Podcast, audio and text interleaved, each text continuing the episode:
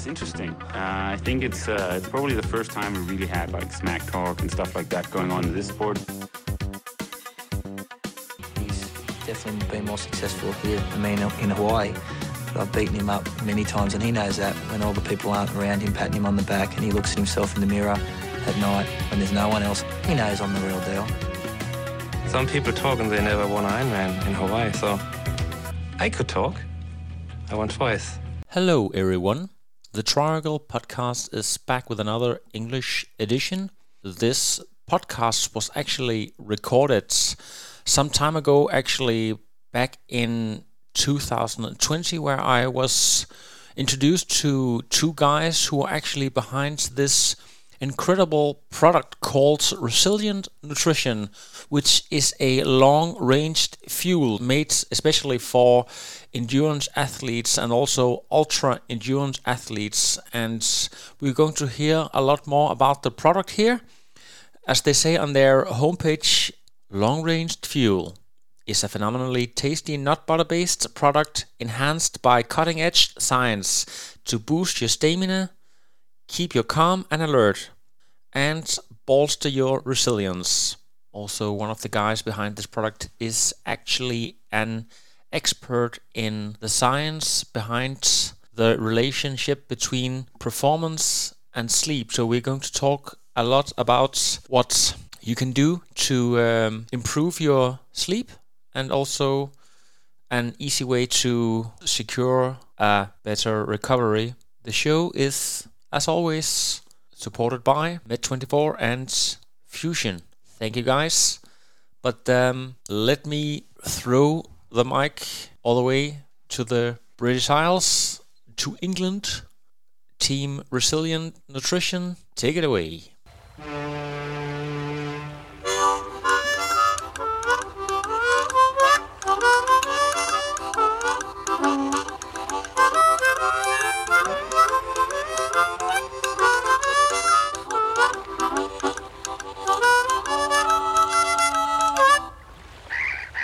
Welcome, everyone, to uh, another interview of the Triangle Podcast. Dr. Greg Potter and Ali McDonald, who is on the line, and you guys have a, an excellent product you are about to launch called Resilient Nutrition. By the name, people can sort of figure out that it has something to do with endurance. But if I start with you, Ali, how did you uh, came into this business, and have you always been interested in sports and endurance and stuff like that, or, or, or where have this interest come from? Uh, yeah, I mean, I, have always had a fascination with endurance and, and resilience. Um, uh, have run most of my life, and so you know, started off with running, um, and then I you know, really got into mainly through through the military. I got into kind of long distance hiking, so you know, really kind of spent a lot of time out on out on the hills, doing a lot of walking, um, and through that, I then got into triathlon, um, went up through half Ironman, Ironman. Um, I then got into ultra running. Um, and really, I, I got into this, A, because I've always wondered, you know, what is it that makes people able, you know, able to go further, faster, better? Um, but also because I've always been concerned about kind of efficiency and effectiveness and, and weight. And really, you know, the, the, the product we've developed came out of that kind of fascination of if I've got to go from A to B, I really want to have as you know the most dense fuel source that I've got. And yeah, I kind of go back to when I was doing Ironman. Yeah, one of my biggest issues was gastric distress, and there's a whole bunch of stuff you know exactly. behind, that, behind that. And yeah, there's there's other stresses that that you know potentially cause that, not just nutrition. Um, and really on the back of that, you know, through through my work, we did some some research and trials around potential products that can help, or nutrition products that could help with uh, endurance nutrition. Um, and from about 2018, Greg and I have worked together on a number of things. And then really that came together with an opportunity last year that we had to work with a couple of guys, Max and Dave, who were rowing the Atlantic. So we, we essentially turned a bunch of research in, in into a product that we, we tested with with a couple of athletes. But really, my, my fascination really is about not just the kind of the physical side of it, but the cognitive side of it. And and what really drove us to develop this product was this knowledge that there's a relationship between how the mind works in endurance events as well as how the body works. And that was really the problem we were trying we were trying to solve. So it's not just nutrition for for the system, but also something to feed the mind. Can you say that? Yeah, yeah, exactly. Exactly. Um, and you know, you'll know this from from doing Ironman. You know, you you get out there to you know once you're out beyond eight nine hours, you know everything hurts.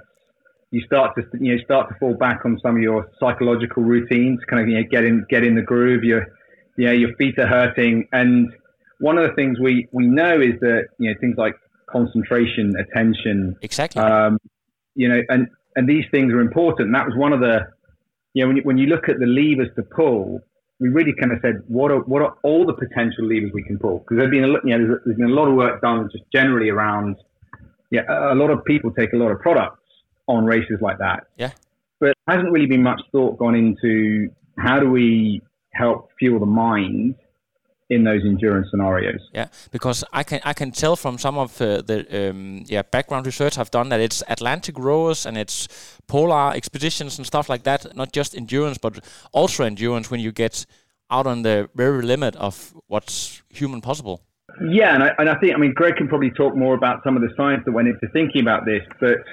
Yeah, my last experience of a multi-day event was the was the spine race, so me and a, and a buddy do quite a lot of um, racing together, endurance racing together, and yeah, that that was 37 hours of you know one pretty. There was a couple of breaks in there, and so we're pretty familiar with this idea of extended periods of time. But when we started working with Max and Dave, that was a completely different challenge. You know, that was um, 37 days.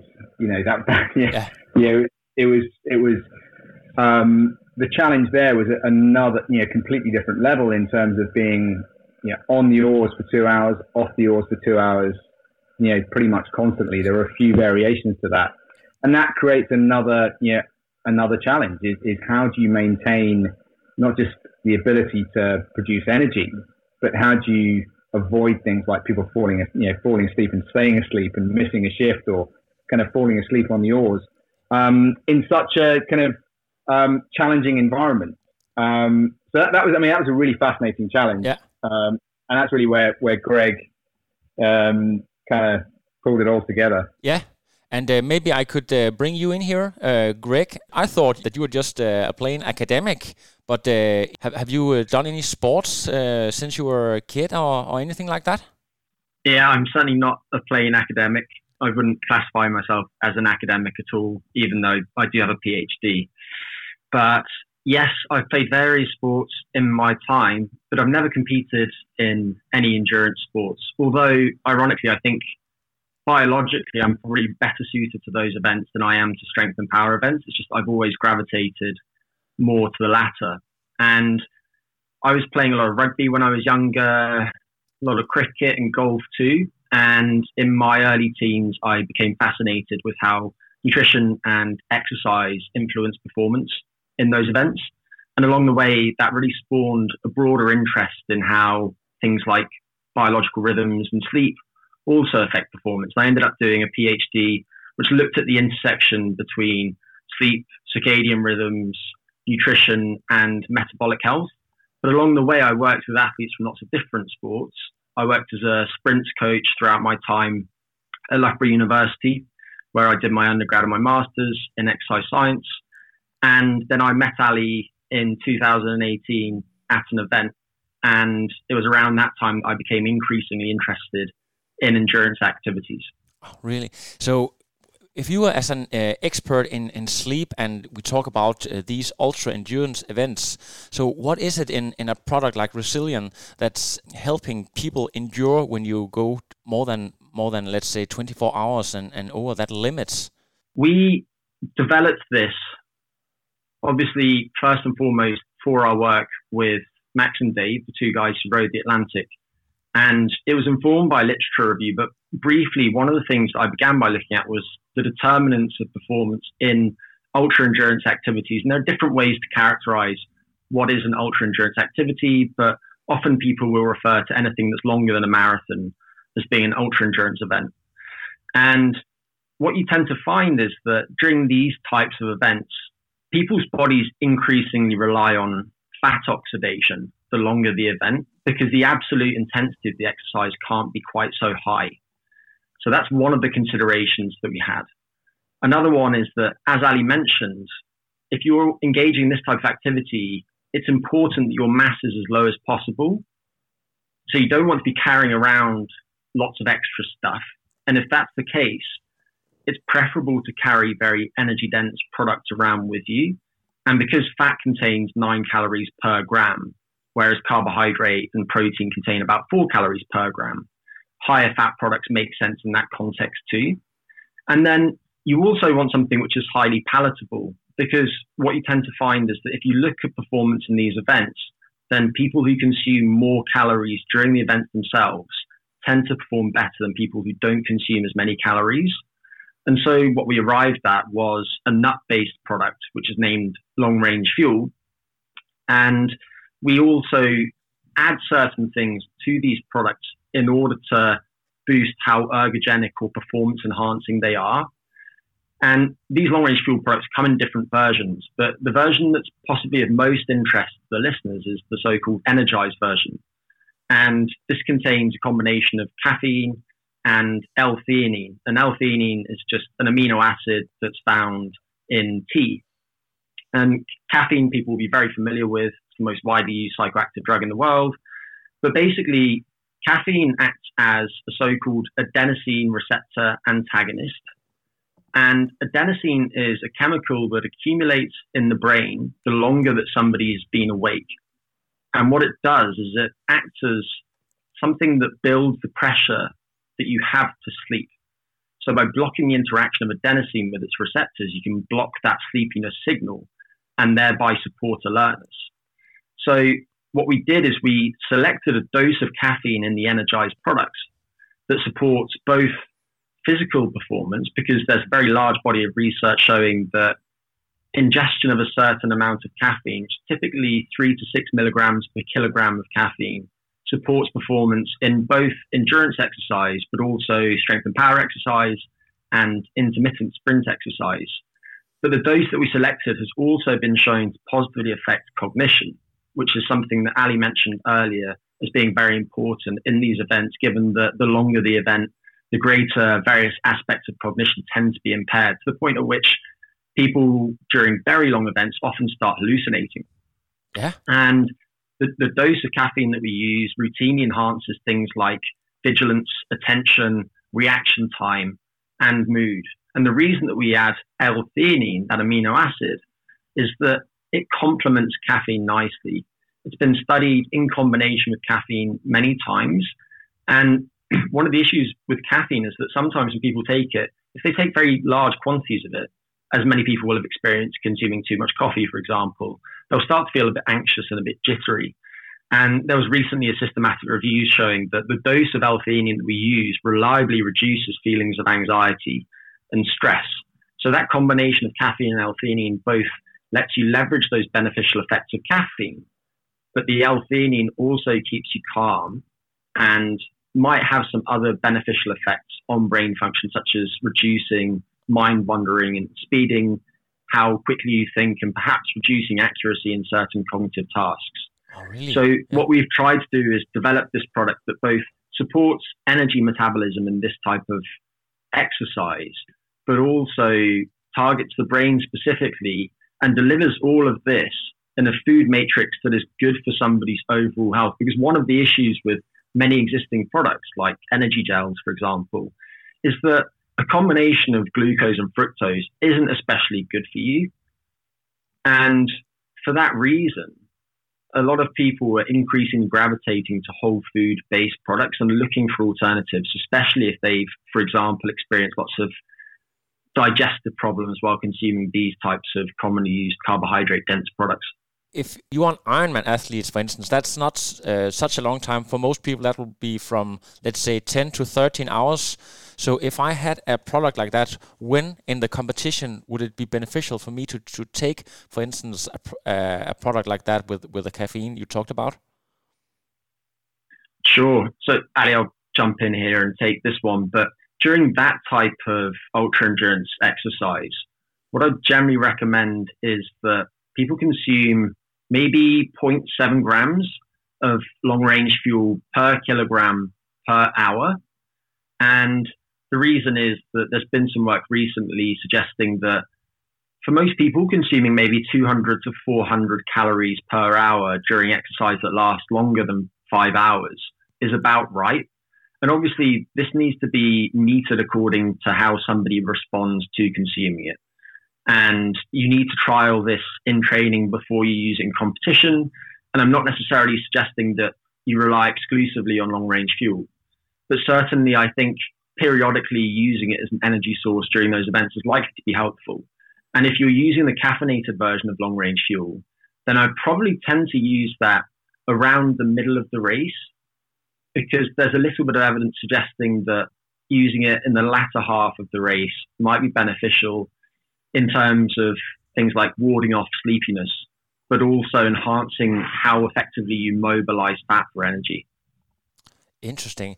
Just out of um, curiosity, um, launching such a product here in the middle of the Corona crisis, isn't that uh, have you uh, have you been uh, set back or, or have you uh, managed to take care of other other parts of such a business, for instance, Instagram accounts and stuff like that?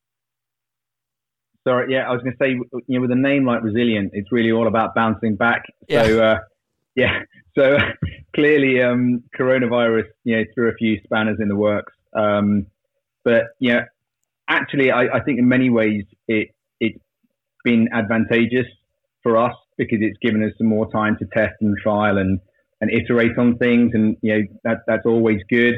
I think it is also quite relevant. There's a number of themes that I think you know to some extent people's perspective has changed, and and you know resilience is a really you know, you're seeing it being mentioned so much more now. It's just you know personal resilience and team resilience and organizational resilience.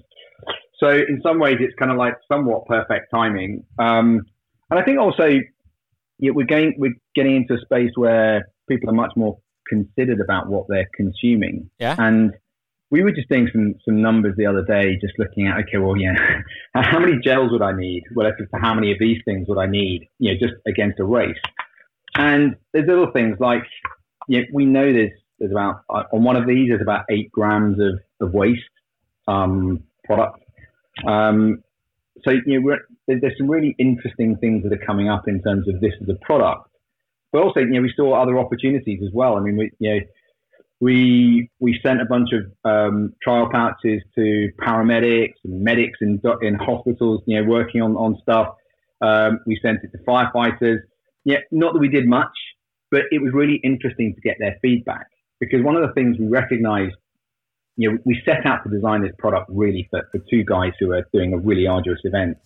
Um, one of the yeah one of the biggest things we learned through that was the fact that it's really valuable to other to other people. You don't have to be on this massive challenge to, to find value in it, and that that's probably the, the most valuable thing.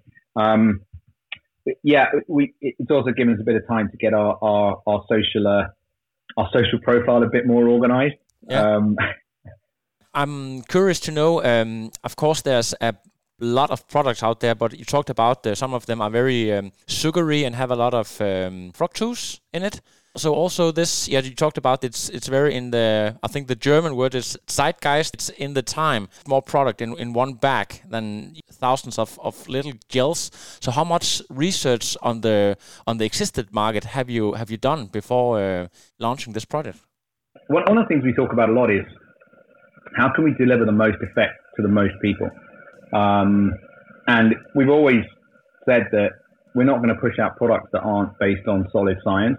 So, you know, the claims we make are, are, are backed up in terms of research, but we're also very aware that, you know, if I, from my own experience, you know, I, have used plenty of gels in the past and have been through that whole cycle of um, of experience and learning and testing. Um, and and one of the things we, I, would agree with you. I think we are seeing a shift in, in consumer perception. I think you know, you probably you've probably seen in the Ironman scene. There's been a big kind of push on on vegan. You know, there's, there's been, you know there's been a lot of talk about um, kind of plant based diets Um, so that's it. That's that's an interesting theme. There's keto. Keto's had it has you know low carb.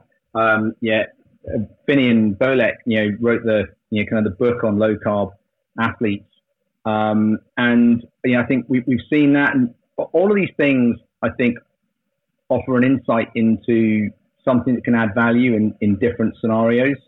And I think what, what we've tried to do is look at our key audiences. You know, who are the people that are going to get get the most benefit? And I think, you know, the first and obvious one is endurance athletes. You know, this is certainly, you know, Greg, you, you can probably elaborate on this. It certainly has a higher potential value to endurance athletes, maybe over kind of the more kind of shorter distance, but there's definitely benefits in both. Um, I think we, so I think that's one thing. I think I mentioned kind of, Greg talked about it, it's whole food based, which tends to reflect, I think, generally where people are moving to, eating more whole foods and less processed foods. Um, that was something that came up in the research. Um, uh, certainly, I think you mentioned this was this this notion of minimizing waste. So from the outset, when we looked at all of our supply chains, we were looking. We've got to make sure that as much as we can, we minimize that carbon footprint per calorie or per gram. And so that was always part of the, the equation. And then the last bit really was around usability. Um, and you know, in, in, in, a past life, I've done quite a lot of work around user experience design. And there's so much, you know, we've done what we can for this release, but there's so many more things. You know, you'll know this, how you consume uh, fuel on the bike is very different to how you consume it, you know, on, on the run. Um, and indeed in the water. I mean, you know, in an Ironman, you're, you're rarely in the water for more than what an hour, an hour and 20 minutes. You know, depends what, what the conditions are like. So you tend to be able to power through that. But as soon as you're out of the water, you really want to get something on board. Um, and so we're still trialing with some, you know, the, you know, I think the key is going to be, we, we know that Greg, you've probably got better numbers on on the amount, you know, how many of these you'd go through in a race. But you know, we're typically looking at six, five fifty to six fifty calories per pouch. Um, yeah, and you compare that to the kind of caloric density you get from um, kind of typical sachets.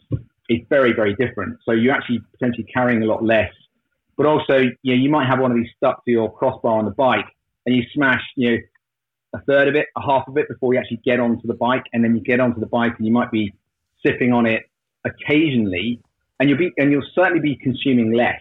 So the reason I'm saying this is we spent a lot of time thinking about the usage in what scenario is it going to be used, um, and there's still some work we, we we need to do in that space, but um, those are some of the things we learned. Um, you, you talked about um, plant-based living is is trending right now and have been trending for some years. So is it more um, that okay, this is the way we want to go, this is in fashion right now, or is it more that that science in fact says that this is the way to go, this is what the body needs when you get to a certain distance, uh, endurance events and stuff like that? If you can elaborate on that a uh, little bit. So I mentioned earlier we have different versions of long range fuel. And some of those versions are appropriate for people on vegan diets, and others are appropriate for people on vegetarian diets because they contain dairy. And what we always try and do is lead with the science. What is it that best supports health and performance? And the reason that some of our products contain dairy is that we wanted high protein versions of these products too. And if you look at the protein quality of different sources of protein. And protein quality is something that you can assess objectively as a composite of the amino acid composition of a protein and its digestibility. What you see is that animal sources of protein are substantially higher quality than plant sources of protein. So, specifically, dairy proteins tend to be the highest quality, and of those, the profile of whey protein tends to be most conducive to supporting anabolism in skeletal muscle. And if you can stimulate the synthesis of new proteins in skeletal muscle, then that's the main determinant of change in protein balance and hence muscle mass over time.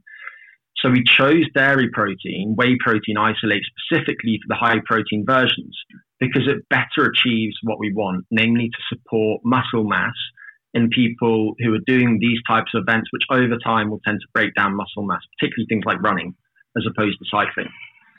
So there's that.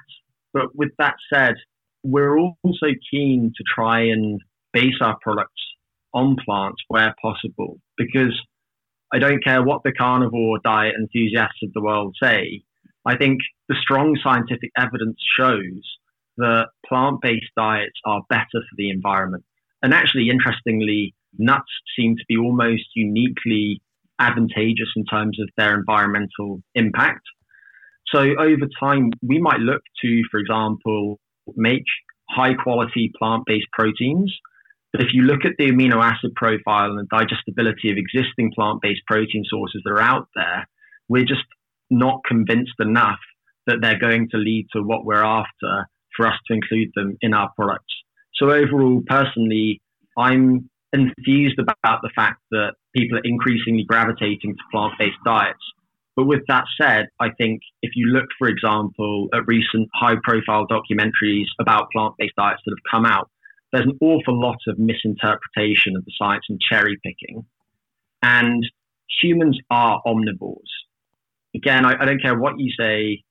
If you look at the evolution of our species, we've been consuming both plant based foods and animal based foods too. And it's likely that people with different genetic ancestry will thrive on different ratios of plants and animals, respectively. So, for example, if you just think about the climate, yeah. then the further that you get, the further that you get from the equator, the less well plants are able to thrive.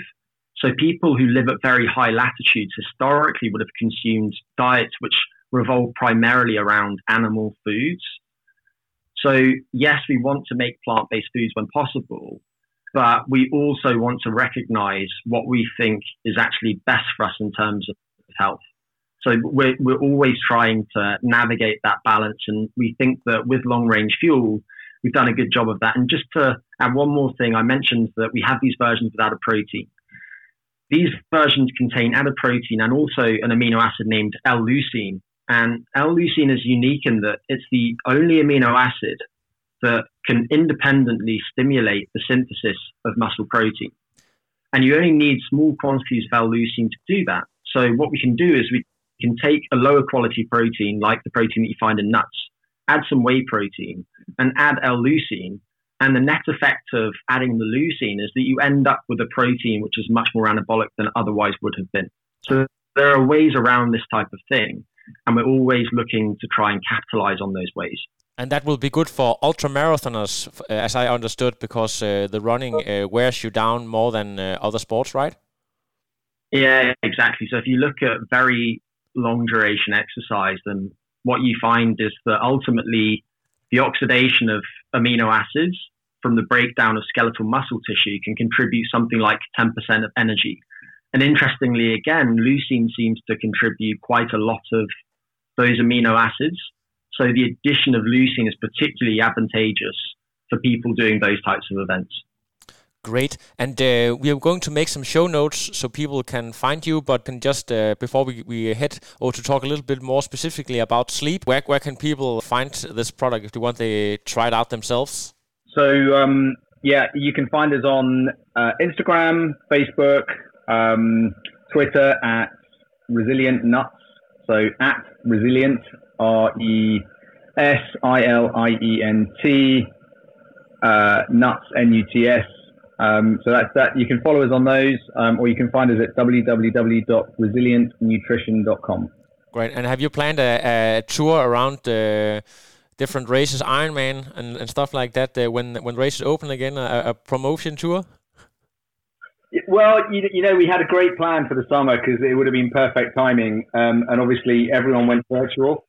So we, have been kind of stalking the virtual races. It, it's an interesting time because. Uh, I think we might squeeze a few end of season races in. So yeah, there's there's an excuse to come over to, to Denmark. Uh, very happy to we'll and happy to, happy to see you make, make a, a, live interview with you guys and maybe uh, taste it for myself. I would love that. Okay, um, Greg, uh, you are also known as the uh, sleep expert. You you already made a fantastic interview with Helen Murray at the Inside Tri Triathlon, but uh, but hopefully you could share a few insight on this podcast as well. Yeah, very very happy to. I don't know where you want me to start because yeah, sleep is uh, big just topic. If, yeah, it's a, it's a big topic. It is. So uh, so I just want to know the research. If you take um, in a more general perspective, what does the science says in relation to sleep and performance? Sure. So this itself is a big topic, and and I'll try and keep my answer relatively brief, but in the context of training for athletic performance, sleep is important not only to performance itself. So, in, in the case of endurance exercise, what you tend to find is that if you temporarily reduce how much sleep somebody gets, you'll find that if they are, for example, just cycling or running as long as they can at a fixed intensity, they won't be able to go as long. If you assess their VO2 max, that will be reduced. And if you look at performance in intermittent types of exercise, that will be in that will be reduced too. Not only that, but strength in multi-joint exercises tends to be impaired. So if you are a triathlete and you do strength and power training to, for example, reduce your risk of injury, then your performance in those types of exercises will be impaired. Your power in certain exercises, such as vertical jump, will tend to be diminished by disrupted sleep. And then there are sport specific skills too that will tend to be negatively affected by sleep, sleep disruption. And it, a good example of this is that if you look at how accurately tennis players serve after a night of sleep restriction, their performance drops considerably. And the reasons for all, all of these different changes are manifold. So I, I won't go into those in the interest of time. But the other thing that I would say is that sleep is very important to general health, which is so important to how somebody adapts to training.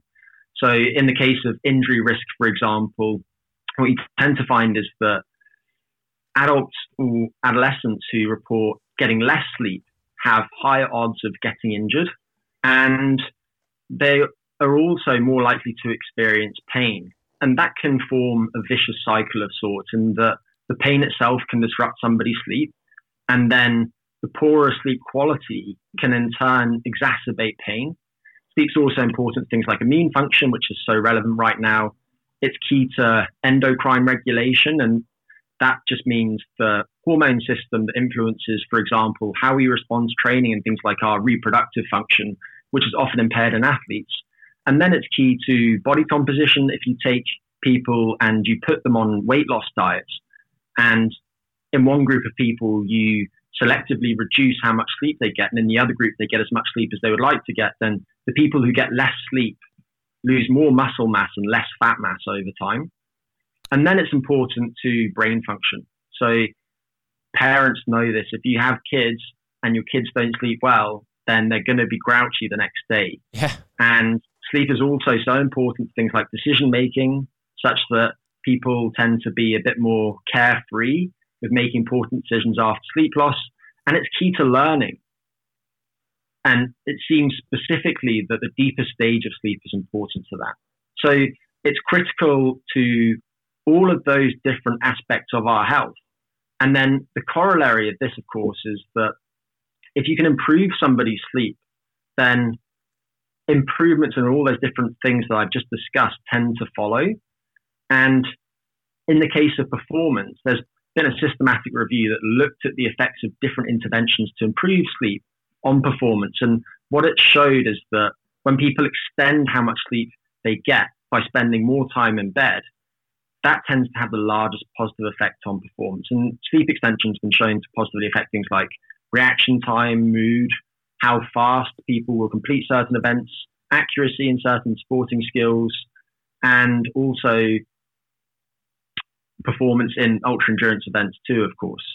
And in this particular instance, there was a nice study that came out last year that looked at the effects of sleep extension in a small group of triathletes and cyclists. And these researchers from Australia found that when people spent 30% more in bed than is habitual, after three days of that type of sleep extension, their time trial performance improved by about two minutes in an event that lasted about an hour. That's insane. So within a short period of time, quite small improvements in sleep and increases in sleep duration specifically can quite potently affect performance.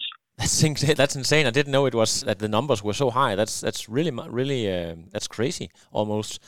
One question. Um, obviously, I think a lot of athletes know that they shouldn't drink uh, a ton of coffee before they go to sleep and they should switch off their iPhone and stuff like that. But is there in science some more profound things that people might not think about in the daily life that they can do and affect their sleep, uh, better sleep, that is? Yes, of course.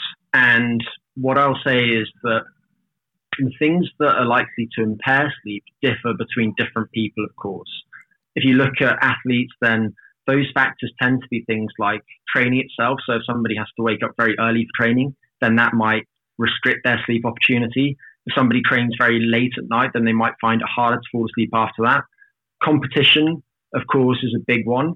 And there's been a meta analysis showing that the night before competition and the night of the competition itself, people tend to experience poorer quality sleep then there is pain from training. Then there's travel to and from events and to and from training camps and things.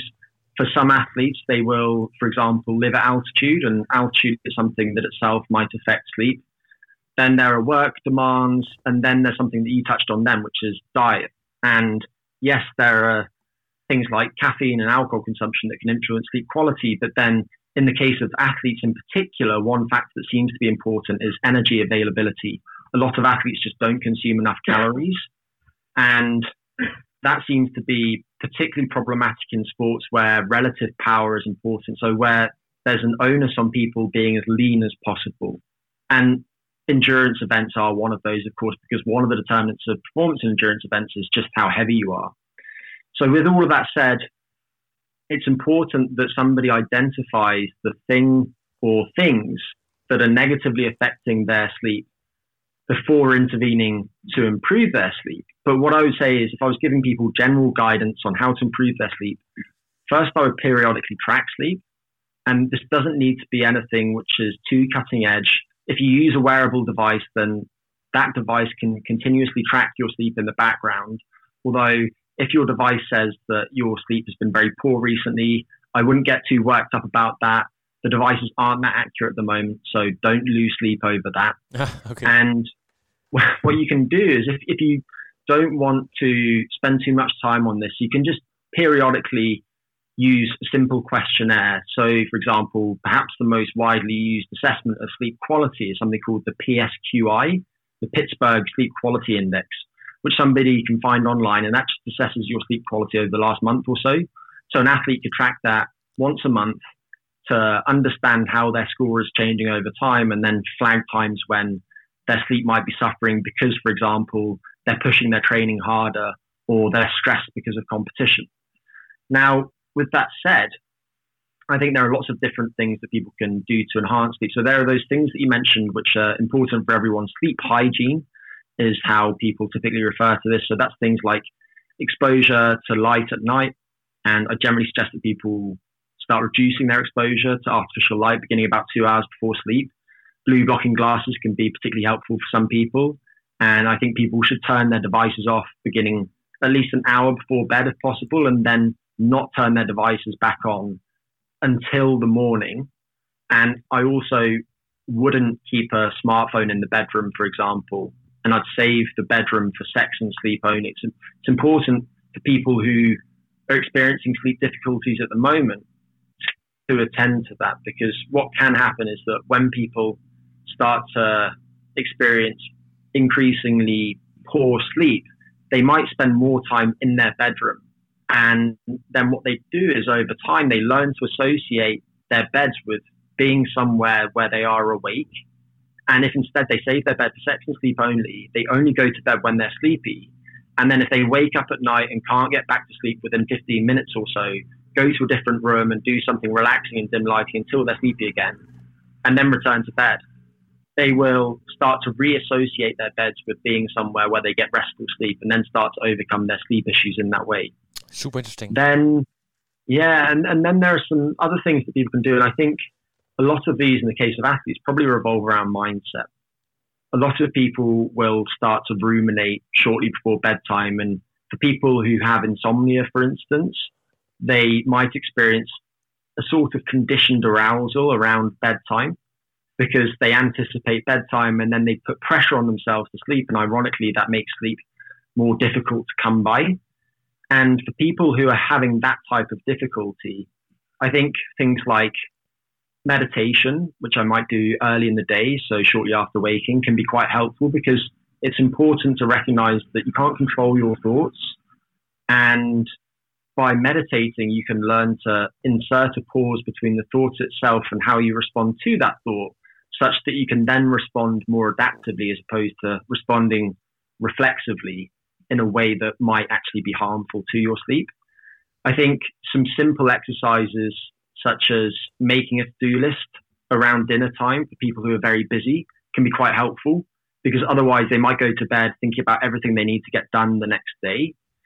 And I think also, especially at the moment during this COVID 19 pandemic, scheduling some worry time can be very helpful. And I would do this in the late afternoon for most people. And the reason is that, especially for people with sleep difficulties, what can happen is that during the daytime, we're busy with work or we're busy with training. And that busyness suppresses thoughts that might otherwise disrupt our sleep. It suppresses our worries and our anxieties. But then as we're less busy later in the day and we get things out of the way, some of those thoughts can start to percolate to the surface. And by scheduling some worry time in which you list your worries and then you list the simplest and most immediate thing that you can do to help address that concern can be very helpful. And in some instances, there's going to be nothing that you can do about this worry. If you're worried about climate change, then yes, you can do things to act locally, but you're probably not in a position to mitigate long term climate change. And so, for that reason, you might just list, well, I'm worried about this at the moment, but right now I can't do anything about it. And the idea is, again, that that will offload some of those anxieties from your mind. And if you use these types of note taking exercises, then I would maybe just keep the diary that you use for them by your bedside in case you wake up at night and think, oh, I, sh- I should have noted that. I still need to do that the next day, or if something's playing on your mind. So there are those things too. And then finally, if I was just giving one more tip, I might say that for people who are competing in these types of very long events, around the time of the event itself, certain sleep aids can be helpful. And I think the best of these in the case of ultra endurance athletes is probably tart cherry juice, which you might have come across before. So people have studied it in relation to its possible effects on performance enhancement in endurance activities. And there have been multiple studies now showing that when people regularly consume tart cherry juice, something like 30 milliliters of the stuff twice a day, they will experience a little bit more sleep and their sleep will be slightly more efficient which means that they'll spend a greater proportion of their time in bed actually asleep. And that's mostly because tart cherry juice contains small amounts of phytomelatonin, or the, the plant based form of melatonin. And melatonin is a hormone which is weakly sleep promoting in our bodies. And the reason I suggest cherry juice is that there was a meta analysis published just this year showing that when people regularly consume cherry juice, for seven days, beginning about one and a half hour before exercise. So if you were following that guidance have 30 milliliters twice a day, you might have 30 milliliters an hour and a half before exercise and then another 30 milliliters shortly before bedtime. Then what you find is that endurance exercise performance improves in some people. And that might be because of things like improved blood flow. And there's also some evidence that around very long exercise, so around marathon running, for example, cherry juice consumption will enhance muscle recovery. And there's a bit of evidence too showing that it might reduce running related pain, which is, as I mentioned before, a sleep disruptor for many athletes. So those are some of the things. I don't know if you want to jump in here on any of them. I know that was a long list. Uh, so I, I would just say to people, pick pick one or two of those things which seem most relevant to you and give them a go for a period of time. Occasionally track your sleep. And if you're trying to enact one of these new behaviors, then monitor whether you are actually engaging in that behavior. So just keep a diary of whether you are doing that habit each day because self monitoring is the cornerstone of all behavior change. Super, super interesting. Um, very short question here at the end of the interview. Um, should athletes be worried before, let's say, an Ironman if they only get two uh, or three hours of sleep, or, or will they overcome if they slept all right during the rest of the week? They should. They should not be worried. And this is this is really really important to understand. I think one of the things that's happened in recent years is that people have become increasingly aware that poor sleep, and that can mean not getting enough sleep, it can mean poor sleep quality, it can mean sleeping at the wrong time of the biological day, it can mean having very variable sleep, as in the case of shift work. Poor sleep does have negative effects on lots of different aspects of our body's health and function. But at the same time, the occasional night of poor sleep is relatively meaningless in the grand scheme of things. And if you think that your sleep is going to negatively affect you, then it's more likely to negatively affect you. And there was a quirky study published not too long ago showing that if you objectively measure how well people sleep, and then you tell some of those people that they slept poorly, and you tell others they slept well, then regardless of how well they actually slept based on the objective measures, the people who are told that they slept poorly will perform worse. So don't worry about it. There are lots of instances of athletes who, because they get concerned or because they're excited about competition, sleep poorly. There are lots of instances of those people performing exceptionally well and being world champions and Olympic medalists. So don't worry about it. Fantastic. And uh, yeah, a lot about uh, sleep here. I think uh, a lot of uh, my listeners uh, will uh, will use those tips. And also, thank you guys for talking about uh, the exciting new product, Resilient Nutrition. I think we got around some some very interesting topics here. So thank you guys so much. Thank you, Lasse. That was, that was pleasure. Yeah, really, really enjoyed meeting you. Have a great weekend. Bye, bye. Bye. Cheers. No, I am done. Another. But now it's, I'm done. I have no power.